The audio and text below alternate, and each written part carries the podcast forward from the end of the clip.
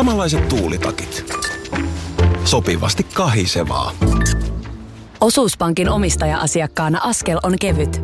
Mitä laajemmin asioit, sitä enemmän hyödyt. Meillä on jotain yhteistä. op.fi kautta yhdistävät tekijät.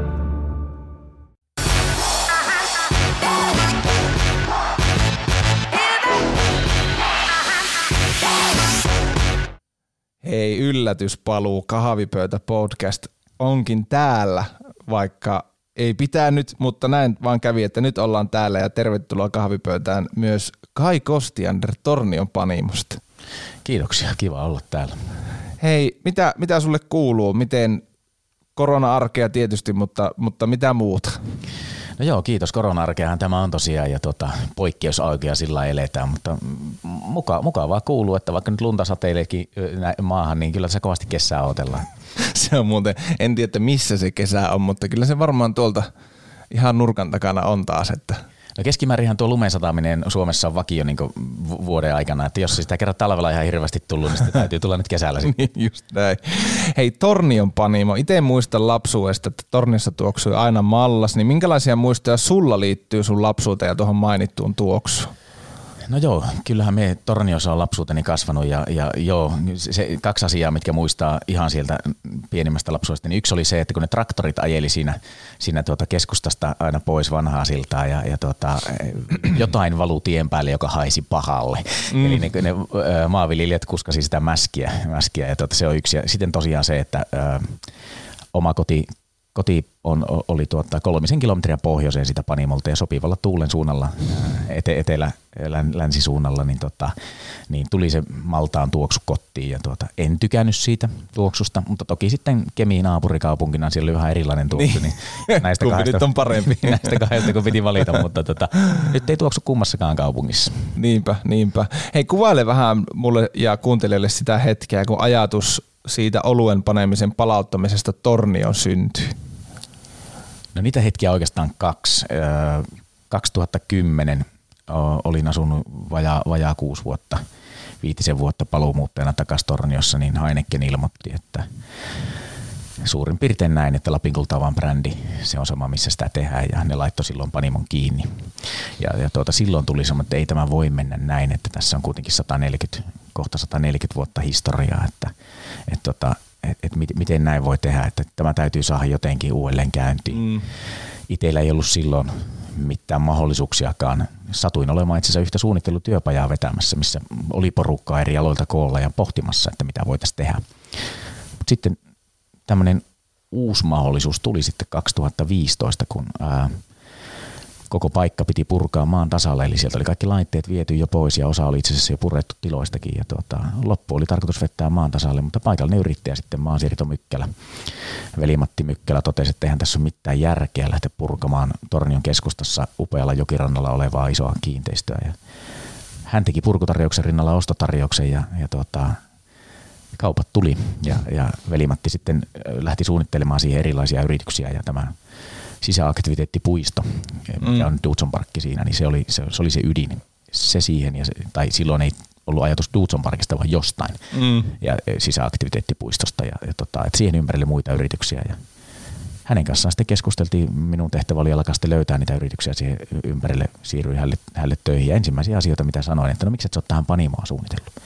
Tässä on niin valtava, valtavan pitkä historia ja tarina, että miksi et ole suunnitellut panimoa. Ja pitkän keskustelun, kun tiivistää yhteen lauseeseen, niin se, se viesti oli about se, että saat tähän panimonkin rakentaa, jos haluat. Ja tehän alkoitte sitä rakentamaan. Miten ajatuksesta, jos mennään käytäntöön, niin miten siitä keskustelusta sitten niin lähti asiat etenee? Minkälainen prosessi se oli sitten, että kattilat niin sanotusti höyrysivät jälleen tornissa? Pitkä, pitkä prosessi. Kaikki lähti siitä liikkeelle, että niin kuin olin siihenkin mennessä työtäni tehnyt 12 vuotta melkein historiaa, että oikeiden ihmisten löytäminen ideoiden ympärille. Ja lähin tosiaan sitten katsoa, että okei, ketä mie tunnen, ketä ne tuntee, mikä verkosto löytyy, mistä kautta löytyisi ne ihmiset, jotka pystyy tämän toteuttamaan meidän kanssa tämän jutun. Ja sieltä löytyi tämmöisiä nimiä kuin Leo Andelin, vanha panimomestari, legendaarinen panimomestari, Lapinkullan tehtaan johtajan paikalta vuonna 1999 eläköitynyt kaveri. Ja toinen, toinen porukka löytyi sitten Sangen Oy Oulusta 13 eri alojen osaajaa, jotka olivat vasta perustaneet tämmöisen alkoholialan startupin. Ja tämän tyyppisiä yhteistyökumppaneita. Sangen otti homman niin sanotusti haltuun ja lähti viemään, viemään hommaa täysillä eteenpäin. Ja joukkorahoituksen kautta, muun rahoituksen kautta sitten 2016 loppuvuodesta saatiin ensimmäisiä oluita ulos ja 2017 sitten isompi panimolaitteisto tulille ja täysillä liikenteeseen. Muistaakseni sitä hetkeä, kun olutpadat laitettiin käyntiin, ketä kaikkea teitä oli, oli paikalla ja mikä oli niin Kai Kostiandernin fiilis siinä kohtaa? Joo, se on elävästi jäänyt mieleen se päivämäärä, kun se oli 16.9.2016 vaimoni syntymäpäivä. Okei, okay. sattumaako tuskin? ja, ja tuota, se oli, se oli tuota, pitkä, pitkä rupeama, e, eli vaimo ei varmaan tykännyt kauheasti, kun en ollut hänen syntymäpäivänä.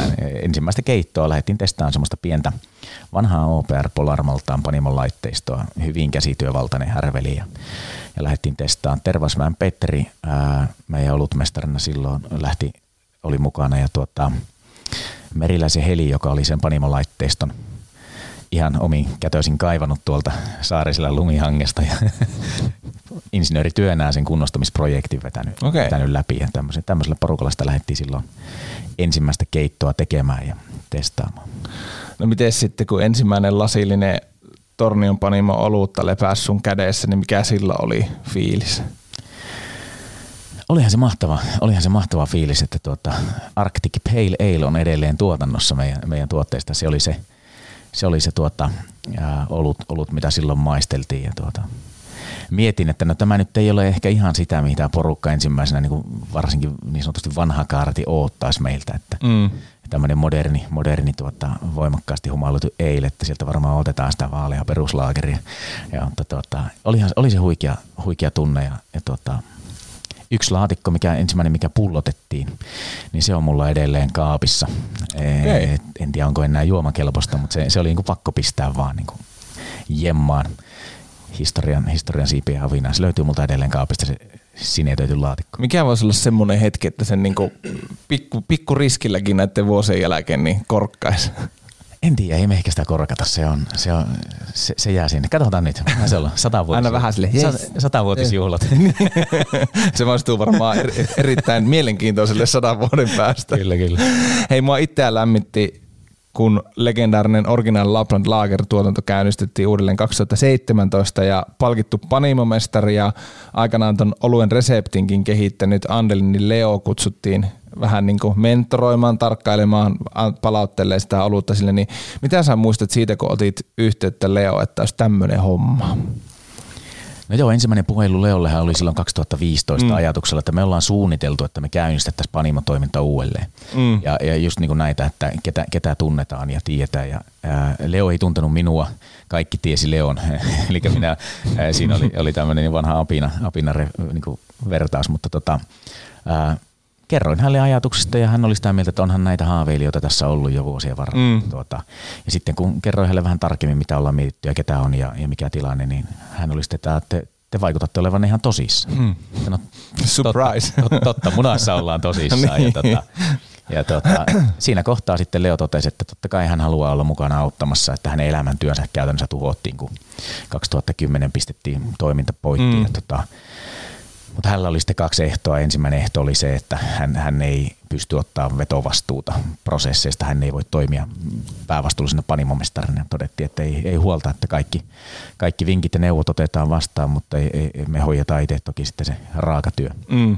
Ja toinen asia, mitä hän sitten sanoi, niin oli se, että pienpanimo on ipoja ja apoja, että hän on vanhan saksalaisen koulukunnan panimomestari, että ei hän ole reseptiikkaa mitään annettavaa.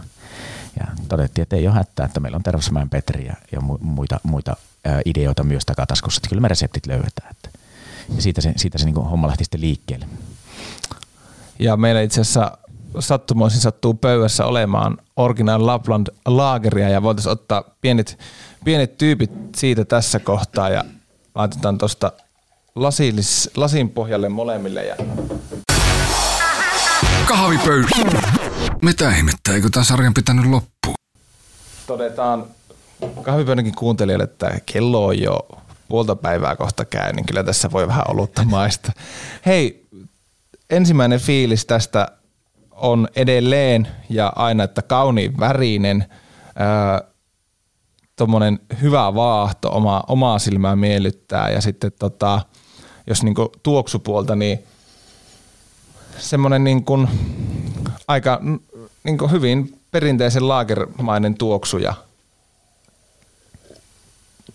ja makuuhan on niinku, no se on, en mä tiedä, se on niinku, sanotaan, että se on niinku siinä, että se on kyllä niinku helvetin hyvä. Tämmöinen tosi analyyttinen, mutta tota, eikö se ole aika hyvä palaute myös niinku Panimolle, että onpa helvetin hyvä olut.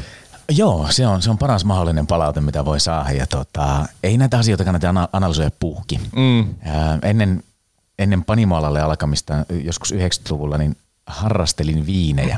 Mm. Ja en koskaan sanonut itteni viiniharrastajaksi tai, tai viinituntijaksi tai muuksi, koska, koska mulle oli niinku tärkeää se, että se oli kohtuu niinku yksinkertaista ja suoraviivasta tämä tuoksuu kivalle ja tämä maistuu kivalle ja tämä, tämä, tämä on niin semmoista kippausviiniä ja tämä käy tuon kalan kanssa ja näin poispäin. Hyvin, hyvin semmoista yksinkertaista ja mä oon ollut aina allerginen liialliselle hifistelylle mm. ja, ja siksi, siksi niin rakastan sokkotestailua. Mm kun et tiedä mitä sulla on siinä, niin voit tulkita asiat niin hyvin eri lailla. Ja viini ja sokko testasin ja, ja, ja testautin myös ihmisille ja myös olutta teen nyt, niin mm.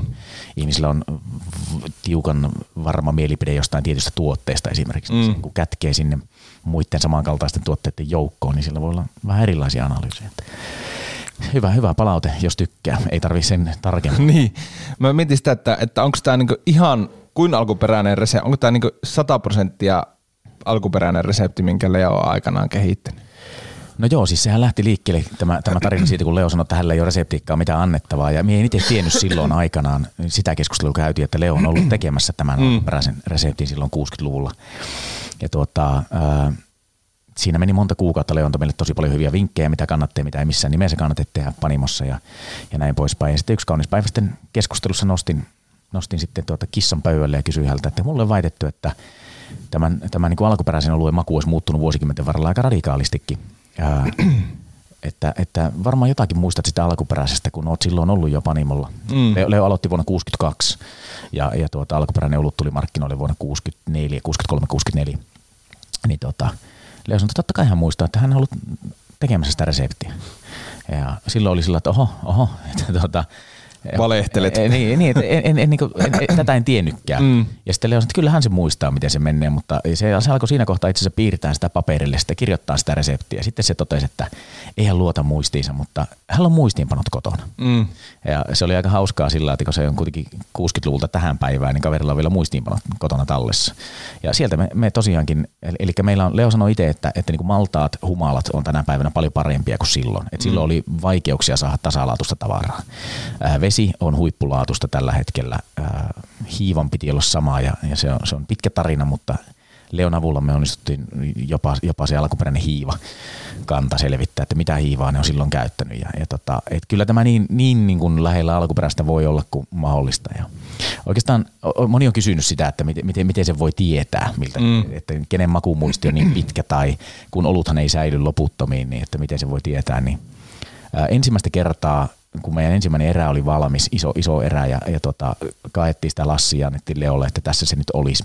Mm. Ja tota, Leo tutki sitä silmäili pitkään ja hartaasti tutki vaahtoa ja, ja, ja se ei varmaan kestänyt kuin 15 sekuntia, mutta itse se tuntui, että se kesti viisi minuuttia, ja kun se sitä haisteli ja pyöritteli ja otti kulauksen ja, ja tuota, makusteli ja otti toisen kulauksen ja niin tuskallisen piinallisen pitkä hetki. Sitten se vaan toteaa, että onpa tuttu maku, Hmm. Niin se oli mulle niin se, että approved leima paperissa tällä mennään. Että, että se oli mahtava fiilis ja, ja kyllä siinä pikkusen niin nousi iho kanalihalle siinä hetkessä, kun tajusi, että hitto. No onhan tuo nyt.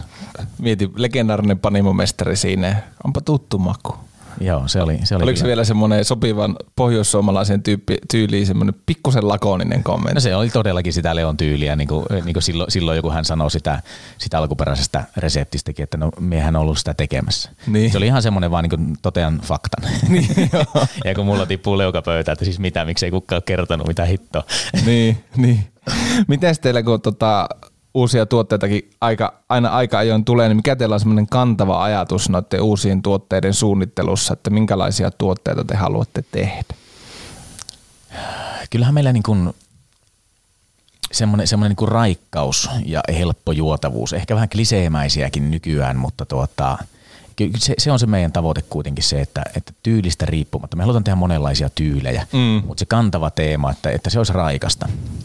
Että siitä tulee sellainen hyvä fiilis, että hei tätä voi ottaa toisenkin. Sitä me haetaan. Joo. Se, se, se ei välttämättä aina tarjoaa niin suurimpia elämyksiä. Mutta kun ne suurimmat elämykset tahtoo vähän olla semmoisia, että, että wow, olipa tosi mielenkiintoinen, erikoinen ja jännä. Mm. Ja sen jälkeen mietitään, että mitä sitten juotas. Niin. ja tuota, Just näin. Toki me näitäkin tehdään joskus, mm. mutta, mutta se kantava ajatus olisi se, että, että tulisi semmoinen olo, että hei tämä oli hyvä. Mm. Tätä voisi ottaa toisen. Niin, että en tiedä kuinka tuttu appi sulle on Pint Please, missä voi reitata. On hyvinkin tuttu, ja joo. Mä oon itse semmoinen käyttäjä sille, että jos mä juon jonkun hyvän oluen, niin kyllä se vaan niin on, että semmoista ihan, tiedätkö, niin kuin hyvän makuuset, aika niin kuin perus. Mä oon itse Pilsner ja, Pilsner ja Lagermies ehdottomasti. Niin jos mä niin kuin juon niin kuin semmoisen, tiedätkö, että joo, itsekin aina silleen testata, että mikä tää on. Sitten monesti on vaan silleen, että all right, ei tätä ei enää ikinä. Ja sitten otat jonkun, tiedätkö, peruspilsnerin tai, tai vaikka teidän laakerin, että silleen, että no niin, kiitos. Ja sitten silleen viisi, viisi tähteä. Et sitten ne erikoiset jää sinne jonnekin yksi ja puoli, että en minä näin, että no olipa hauska makuukokemus, mutta ei näitä kyllä juomaan pysty alkaa. Että. Joo. Tämä on ehkä vähän vaarallista sanoa näin, mutta tuota, reittaajille terveisiä. Niin tuota, Anna mennä vaan, sahan, sahan kahvipöytä kohu. se, se, on, se on itse asiassa mielenkiintoista. Me ollaan huomattu itse se, että, että silloin kun me tehdään olut, joka pyörii, no, no ensinnäkin kun tulee tarpeeksi reittauksia, mm. niin se lähtee aina se keskiarvo tippumaan. Mm. Se, se on se, semmoinen niin tavallaan kaava me ollaan huomattu. Ja, tota, ja Toinen, toinen asia on sitten se, että, että jos joku meidän olut reittaa keskimäärin paremmin kuin meidän muut oluet, mm. niin se yleensä myy huonommin. Okei. Okay. Ja se on jännä huomata, että silloin No okei, reittaajia ihan tosi paljon mm. erilaisia. Siellä on, siellä on oikeasti asiansa tuntevia ihmisiä, mm. jotka tunnistaa ää, oluet ja, ja niiden tyylit, tietää, että minkälaisia pitäisi olla, mikä on laadukas, mikä on hyvä olut. Mm. Mutta sitten siellä on paljon semmoisia, jotka ei paljon ymmärrän ne vaan reittää, niin parhaita, parhaita reittauksia on esimerkiksi ollut se, että Original Lapland Lager, niin kommentti, taisi olla joku puolitoista, kaksi tähteä. Kommentti oli, että tämmöinen hype, ja tämähän on ihan vaan tavallinen laager. Mm. Niin just sillä lailla, että vähän semmoinen no shit Sherlock, että se on ihan tavallinen laager. että, että se on, That's the point. Niin, se on täysmaltainen, äh, puhdas, hyvä, laadukas tavallinen vaalea laager. Siinä ei ole mitään jännää kikkahumalointia, mm. siinä ei ole mitään ihme, ihme jippoja, mutta se, että tyyliltään tuommoisen oluen tekeminen tai siis niin te- tekniikalta tuommoisen oluen tekeminen on kaikista vaikeinta. Mm. Ja, ja tota, mutta se, se niin reittaajille terveistä, että te olette oikeasti tärkeitä ihmisiä. Me, me mielellään seurataan teitä, varsinkin niitä, jotka tiedätte, mitä te teette, mutta mut, niin te ette kovin usein panimoa elätä, johtuen juuri siitä, että, että te haette sitä jännää, mielenkiintoista mm. uutta makua, uutta elämystä. Ja kun se on reitattu, niin sen jälkeen mitä seuraavaksi? Mm. Jolloin, jolloin se sitten aiheuttaa sen, että se panimo joutuu keksimään itsensä uudelleen neljä-viisi kertaa kuukaudessa, mm. jotta se pysyisi teidän perässä. Ja, ja, ja tuota, onneksi teissäkin on niitä ihmisiä, jotka sitten toteaa, että et, et, et, joo, nyt kun on nämä jännät testattu, niin nyt sitten otetaan sitä, sitä hyvää varmaa, mitä silloin kerran maistoin. Mm. En tiedä, ollaanko me siinä joukossa, mm. mutta joku panimo siellä on, ja toivottavasti se on kotimainen pienpanimo. Kahvipöydässä. Taatusti latteampaa kuin koskaan aikaisemmin. Miten muuten pienpanimokulttuuri ylipäätään tällä hetkellä Suomessa? Mä muistan itse, että ehkä joskus 2010 vuoden jälkeen alkoi niinku pikkuhiljaa tuleen pienpanimooluita ja, ja oli niinku boomiakin. Onks, onko vielä tota, Juhani Tammismaista, onko vielä buumi päällä vai missä pienpanimokulttuuri Suomessa tällä hetkellä menee? No kyllä varmaan se hurjin buumi on, on tuota, äh, ehkä jo ohi, mm. että se selkä on jo taitettu, mutta kyllähän panimota tulee koko ajan vielä lisää ja, ja jopa tillaakin on hyville panimoille on edelleen tillaa markkinassa. Mutta ää, väistämättähän se on niin, että, että jossain vaiheessa ää, trendi tyydyttyy, eli ihmiset ei ole enää se ei ole enää niin se juttu olla aallonharjalla ja harrastaa pienpanimo-oluita, eli mm. nyt, nyt se niin kuin, trendsetteri kärki jo etsii muita ja on varmaan löytänytkin muita juttuja. Mutta, mutta, se, mutta se hieno juttu, mitä, mitä tämä buumi on saanut aikaiseksi, on se, että Suomen kansa on niin laajemmin kiinnostunut erilaisista oluista. Ja se on tärkeä asia, eli olutkulttuuri on kuitenkin virkistynyt ja, ja, ja monipuolistunut ja, ja jatkaa samaan suuntaan. Mie uskon siihen, että, että niin kun, vaikka se niin kun kovin buumi, huuma on ehkä mennyt, niin kyllä, kyllä meillä edelleen ää, pienpanimot on ää, Suomessa kasvaa, tulee uusia ja ne voi hyvin. Niin, se on muutakin kuin konttia, konttia kesää viettämään, että on niin muitakin porukka alkanut niin miettiä, että voi maist, ottaa niin vähän erikoisempia ja vähän niin muitakin kuin se peruskontti, sinikylkinen siitä mukka. Näin just joo, että, tuota, että kun oluissa on ihan valtava kirjo, me mainittiin viinit tuossa jossain mm. vaiheessa, niin tuota, viineissä kuitenkin jossakin vaiheessa tulee se maitten ja maanosien ja alueiden ja rypäleiden määrä vastaan. Mm. eli eli tuota, vähän näin niin kuin kärjistäen. Mm. Äh, mutta niin kuin oluissa ei tule ei tuu ikinä, että kun se on, se on niin kuin loputon, siellä on, siellä on se humala, äh, humala ja tuota, mallas ja hiiva jotka, joita voi pyörittää. Sitten sinne voi laittaa jotain marjaa tai hedelmää tai yrttiä tai siellä on niin kuin loputon määrä asioita, mitä voi, voi niin kuin testata ja pyörittää ja vaihtaa. Mm. Makujen ja tyylien kirjo on ihan valtava. Niinpä. Niin, niin kyllähän siellä niin kuin harrastajalle on paljon enemmän sarkaa. Miten KV-kuviot, ulkomaan markkinat, minkä verran teitä niin kiinnostaa ylipäätään päästä niin breikkaamaan isosti ulkomailla ja ja mikä siinä on niin se haaste, mistä se, mikä pitää tavallaan ylittää, että pääsee KV-markkinoille. Onko se teille merkityksellistä, että breikkaatteko te kunnolla ulkomailla vai? No siis kyllähän meillä kotimaa tällä hetkellä on niin ehdoton ykkösmarkkina mm. ja edelleen uskotaan siihen, että Suomessa on vielä tilaa kasvaa, äh, mutta Suomen markkina on pieni mm. ja, ja ihmis, ihmisten määrä, jotka tarttuu pienpanimolueen ylipäätään, saati, että ne tarttuu esimerkiksi meidän olueen, niin tuota on, on hyvin rajallinen, vaikka kasvuvaraa onkin. Et kyllä, kyllähän meitä ulkomaat kiinnostaa, mutta se, että äh, lähdetään suuresti breikkaamaan maailmalla, niin se, se on kyllä meillä siinä on niin realismi mm. hallussa, että, että niin vientiä tunnustellaan, haetaan koko ajan äh, mahdollisuuksia ja kanavia ja, ja tuota, neuvotteluja käydään, mutta, mutta semmoisen niin valtavan ison breikin tekeminen on, on niin kuin, ei se mahdotonta, mutta se on tosi vaikea. Mm. Et kyllä me niin kuin realistisesti mietitään sitä, että pikkuhiljaa ää, tietyissä maissa tietyt kanavat auki, sieltä lähdetään hakemaan sitä lisämarkkinaa Suomen ulkopuolelta. Nyt on Ruotsia availtu tuossa ja, ja tuota, katsotaan kuinka pitkälle siellä päästään ja on useammassa Euroopan maassa – Toki Aasiankin suuntaan on neuvotteluja käyty, mutta se vaatii sitten taas aika paljon enemmän työtä, rahaa, että, että se homma oikeasti loksahtaa. Ja, mm. ja, ja niin kuin joskus on sanonut, että kyllä sen ekakontin aina johonkin myy, mm. mutta se, että se lähtee se seuraava ja sitäkin seuraava ja kymmenen seuraavaa, niin se on sitten jo vaikea. Eli niin kiinalaiset ottaa mielellään se eka näytekontin ja hukkaa sen sinne markkinaansa, ja, mutta, mutta se, että oikeasti saat jalansijan siellä, niin mm. niin vaatii, se, se, se on maratoni. No. Se, ei se ei ole semmoinen, että takki auki maailmalle breikkaamaan. Niin, että se on silleen, että well we have this brewery across the river, you know, Tornio City. niin, niin, just joo, joo. joo.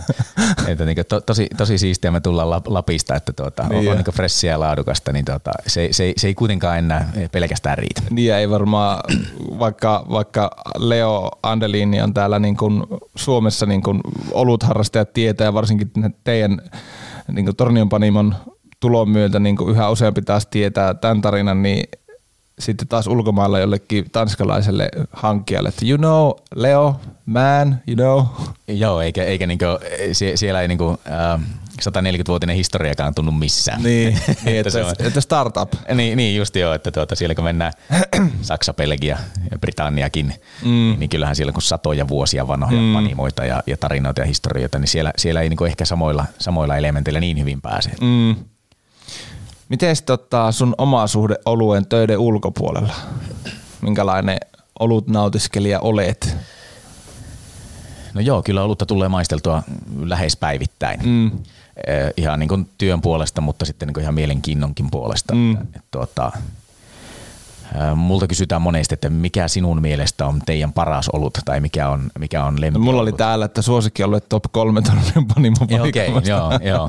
Ja tota, sitten mä monesti aina sanon, että, että niinku, e, e, emme tiedä, se riippuu niin täysin siitä tilanteesta ja siitä mm. hetkestä ja, ja syystä nauttia sitä olutta. Ja mä, mä oon ihan vilpittömästi sitä mieltä. Se ei, se ei ole se, että mm. haluaisin nostaa tai en haluaisi nostaa, mutta tota, et, kun on, niin, eri tilanteet, eri, eri tuota, oluet. Mm. Ja joskus, joskus haluaa käydä vaan saunassa ja tempasta yhden raikkaa olueen sen su- suuremmin sitä miettimättä. Ja joskus haluaa sitten nautiskella, joskus haluaa sovittaa tietylle ruoalle sopivan olueen ja näin poispäin. Mä en tiedä, miten mä tuun kääntämään ton kysymyksen, niin me saadaan ehkä jotain, jotain kaista ulos tästä kohtaa. Mutta hei, yksi juttu pakko käydä tämä nyt läpi. Itseä välillä jopa vähän ärsyttää, että kun Suomessa toi, toi, toi lainsäädäntö ja säännöt ja määräykset rajoittaa niin paljon, paljon toimintaa, sinne, sille saa aina aika jo sitten suuri yleisön. Miten vastuullisuus näkyy toiminnassa, kun ei saa oikein mitään missään kirjoittaa ja ei saa mainostaa ja niin se on vähän tämmöistä, se on. Kyllä, kyllä, joo. No siis tota, äh, kyllähän Suomessa on alkoholiongelma. Sä voit kato olla se vastuullinen toimitusjohtaja, mä voin täältä kato piikitellä sitten joo, viranomaisia. Joo. Kyllä, kyllä. kyllä kyllähän niin Suomessa on oikeasti niin kuin alkoholiongelma. Se ei ole minusta kansallinen ongelma, mm. se on yksilöiden ongelma. Mm. Ja, ja, tuota, on, on alkoholiongelmaisia, mutta niin on muuallakin maailmassa. Jep, ja, ja tuota, e, meillä ei ole alkoholigeeniä ja, ja tuota, kyllä minusta se kulttuuri, mitä me ajetaan, pienpanimot, pien, pientislaamot, mm. niin, niin tuota, kyllähän me ajetaan kuitenkin sitä kulttuuria, että älä ota sitä keissiä, ota vähän vähemmän. Mm. Ja, ja tota, totta kai mekin tykätään nauttia alkoholista ja se on ihan kiva, kun se joskus vähän niin kuin humalluttaakin. Mm. Että ei, ei niin teko pyhy sikseen, että, että tuota, mutta mut joka tapauksessa niin minusta se on aika surullista, että meitä paapotaan edelleen kansakuntana, ikään kuin suomalaiset ei itse ymmärtäisi omaa parastaan. Kaikki ei ymmärrä. Mm ei ne ymmärrä muualla. Niin, niin, niin mutta se, se ei niinku, minusta se ei niinku kansakuntana meitä niinku erityisesti leimaa. Mm. Ja, ja uskon, että kun alkoholista pikkuhiljaa päästään sitä alkoholin tabusta. Mm. Koska se jännä, että suomalaiset, suomalaiset itse niinku puhuu siitä, että me ollaan juoppua kansaa ja täällä alkoholi on keskeisessä roolissa kaikessa. Mm. Mutta silti meille tabu. Et, et tota, esimerkiksi se, että aina mulla on kolme- ja viisivuotiaat tytöt. Mm. Ja kun me mennään perheen kanssa ravintolaan, silloin kun se on mahdollista. Mm. niin, tota, Mihin meet? Niin, Ravin, niin, ei, mu, ei muista enää. Joo, ma- maailma on muuttunut parissa kuukaudessa. Oh, oh. Tota, silloin kun mennään perheen kanssa ravintolaan, niin ää, minä ajan itse autolla sinne ja mä otan aina oluen ruokajuomaksi. Mm. Eli opetan lapsille niin, että olut on ää, elintarvike. Mm. Se on tässä ruokajuomana. Tässä kun me ollaan pari tuntia, niin se olut on haihtunut ja nolla lukemilla lähdetään rattiin. Mm. Ja kotona maistelen oluita, lapset näkee minut jatkuvasti oluen kanssa. Mm mutta ei ne minua koskaan humalassa on nähnyt. Niin, niin. Ja, ja se on niin tavallaan se, se niin vastuullisuus, mikä meidän pitäisi opettaa lapsillemme ja toisillemme, että kyllä minusta markkinointi on sallittua, pitäisi olla mm. sallittua, kunhan, kunhan siihen se, se niin yleisviesti, mitä minun mielestä pienpanimot ja pientislamat vahvasti nostaa, niin se yleisviesti on se, että maistele, vertaile, nauti. Mm. Se ei ole sitä, että, että dokaa vastuullisesti 24 päkki. niin, niin, joo, ja, mutta mut hyvä puoli on sen, että, että, että aina, aina silloin tällöin pieniä niin kuin rajoituksia myös poistuu, että ehkä me joskus vielä päästään tilanteeseen, että voi ihan yhdeksän jälkeen käydä ostaa oluen. Joo, joo se on tota, virkamiehille ja päättäjille lämmin kiitos siitä, että suunta on oikea. niin. Vauhti on tuskallisen hidas, mutta oh, suunta, suunta, on, suunta on oikea. Kyllä mä monesti mietin niin vaikka viikonloppuisin, että, että mikähän se on niinku se, mit, mitähän maagista siinä tapahtuu siinä niinku vaikka yhdeksän ja puolen yö, jos kauppa menee vaikka kiinni 23.00 ja sitten, että mikä, mitähän maagista siinä tapahtuu sille oluelle siinä 9 ja 11 välillä, että sitä ei voi siinä välissä enää ostaa. Joo, sanopa vaan, mullahan kävi tuota, reilu vuosi sitten semmoinen ongelma, että meillä oli Panimolla oli tarkoitus porukan kanssa maistella oluita, eli meillä oli uusi proto tullut ja, mm. ja hain kaupasta niin kuin saman tyylilajin muita edustajia, sokkomaistelu, että mm. lyön se meidän olut sinne väliin ja katsotaan, miten se sijoittuu.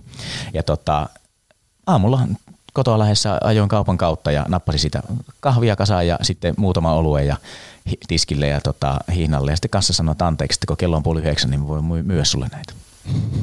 sitten katsoin sitä vähän hittaa, sitten katsoin kelloa, sitten että ei helvetti. Niin, niin. Ja niin totta joo. En ole, en ole koskaan törmännyt, en ole koskaan vaan sattunut olemaan ostamassa mm, mm. olutta niin aikaisin aamulla, mutta se niin mm. aamukin oli, se oli liian aikainen. Mm. Sori, en ole menossa korjaan krapulaa, kun on menossa niin kuin viemään henkilöstölle maistille. Aamukahvin ääressä maistetaan olutta. Mm. Se kuuluu meidän työhön, mutta en tietenkään kassalle alkanut selittää, kun ymmärsin mm, tilanteen. Mm. Että totesin vaan, että no voi, voi. nyt, nyt, nyt jää tämä maistelu tänä aamuna tekemättä, lykätään Joo, me voitaisiin ottaa sellainen erikoisjakso siitä, että keskustellaan suomalaisesta alkoholilainsäädännöstä, mutta ei mennä siihen, vaan mennään siihen, että miten Kai Kostiander rentoutuu. Joo, joo, miten rentoudun? Ähm, mulla, on, mulla on aina pää, melkein aina pää töissä ja se, se on ehkä semmoinen asia, että mikä, mikä pitäisi nyt korjata. Niin ja sitten kun sä vielä maistelit kotona oluttakin, niin sulla on kirjaimellisesti pää töissä koko Ju, ajan. ju, ju, juuri näin, juuri näin. Ja tota, ää, pyrin rentoutumaan olemalla viettämään perheen kanssa aikaa ja, ja tuota, ottaa, ottaa sillä kokonaan irti. Välissä Mm. tulee vaan niinku ihan vaan niinku elpattua sohvalla ja surfattua jotain Facebookia, mutta sitten yllättäen kun vastaamaan ja markkinoinnista, niin sit sitäkin vähän niinku puolittain töissä siinä kohtaa. Mm. Ja, ää, tällä hetkellä ehkä vähän liian vähän rentoudun, siis sillä että niinku irtaantuisin täysin. Mm. Et, et tota, aikaisemmin harrastin intohimoisesti kendoa, japanlaista miekkailua, mm. ja, tota, ja kävin kuntosalilla, mutta nyt kun pienet lapset tuli, niin sitten ta- tajus sen, että kaikki se aika, mitä, mitä niin töitten lisäksi harrastan jotain, niin tuota, on poissa niiltä lapsilta. Mm. Se on hyvä tekosyy olla tekemättä mitään, että tässä nyt on mennyt. Pitää, pitää varmaan pikkuhiljaa lämmitellä uudelleen noita liikuntaharrastuksia. Kunhan paikat vaan aukees. niin voi mennä Mutta se, se, on niin paljon kivempi vaistaa tässä siihen pöydän ääreen Niin. olut ja maistella. sitä. Niin, kyllä. Ymmärrän täysin. Hei, mä menisin tuossa että suosikkialue top kolme teidän niin kun, äh, valikoimista, mutta mennään itse asiassa näin päin, että jos nyt sä olisit kaverin kanssa kaupan hyllyllä, sä olisit pelkästään täynnä teidän oluita ja täysin menossa vaikka äh, rantasaunaan järven rannalle, niin minkä oluen sä sanoisit, että otetaan tää mukaan? Yhden saa vai jotain? Yhden- yh-. Okei, joo, joo, joo, paha, paha. Mä Me, tulee muita tilanteita. No niin, no niin. No kyllähän se, kun sauna-alueen Original Lapland Lager on semmoinen, että, että tuota, varsinkin jos kaveri ei ole ollut harrastaja, niin ehdottomasti se. Miten sitten tota, pikku 20 kilsaa käyty juokseen ja sitten tota, taas sinne kaupan hyllylle ja yksi palkkari ja siinä on tota, teidän valikoima, niin mikä, mikä lähtee?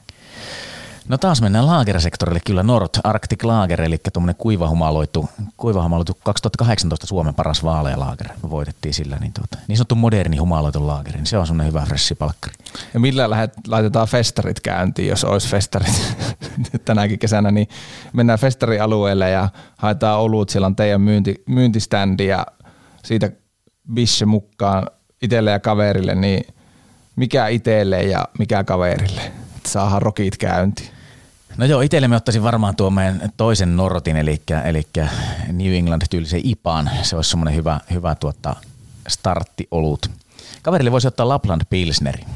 Eli, eli siinä mennään, mennään siellä niin kuin, ö, perinteisten laagereiden maakuumaailmassa, mutta siellä on, siellä on pikkusen enemmän sitten tuota humalaa ja, humalaa ja aromia, mutta hyvin, hyvin semmoinen niin helppo raikas kesäolut. Kahvipöydässä perinteisesti vieras pääsee lähettää terveisiä, niin kenelle haluat lähettää terveisiä? No voi voi, kun politiikkaa puhuttiin, niin valitettavasti nyt se vaan poliitikot paukahtaa ensimmäisenä. Terveisiä vaan Suomen, Suomen tuota päättäjille, että teillä on nyt pöydällä selkeä lakiesitys, jonka 110 kansanedustajaa jo allekirjoitti. Kysymys on Suomen pienpanimoiden suoramyyntioikeudesta ja etämyyntioikeudesta. Eli tällä hetkellä suomalainen kuluttaja voi tilata ulkomailta, Euroopan alueelta helposti kotiovelle oluita, Mm. ja viinejäkin ja väkeviäkin ilmeisesti ymmärtääkseni, ja, mutta me pienpanimot ei voi sitä lähettää. Jos ä, ä, joku haluaa ostaa meidän tuotetta, niin me, me ei saa lähettää. Meillä ei ole etämyyntioikeutta Suomessa. Eli me ei ole samalla viivalla siis ulkomaisten Mm. toimijoiden kanssa. Ja tuota, se lakiesitys on siellä olemassa. Se on täysin selkeä määräaikainen korona-ajalle vuoden loppuun. Ää, Ja, ja tuota, ei muuta kuin nimet paperiin ja, ja etämyyntikäyntiin. Ja, ja jos siinä kohtaa Suomen kansa kapsahtaa kauheasti känniin ja menee, menee kaikki vituralleen, niin määräaikahan katkaisee se homma, mutta epäilisinpä, että ei näin käy. Toimitus epäilee ihan samaa asiaa, mutta tota, Kai Kostender, kiitos kun tulit kahvipöytään vieraksi ja kaikkea hyvää.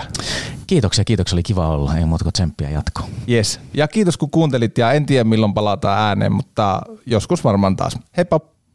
Ja nyt on tullut aika päivän huonolle neuvolle. Jos haluat saada parhaan mahdollisen koron, kannattaa flirttailla pankkivirkailijan kanssa. Se toimii aina. Mm. Huonojen neuvojen maailmassa Smarta on puolellasi. Vertaa ja löydä paras korko itsellesi osoitteessa smarta.fi.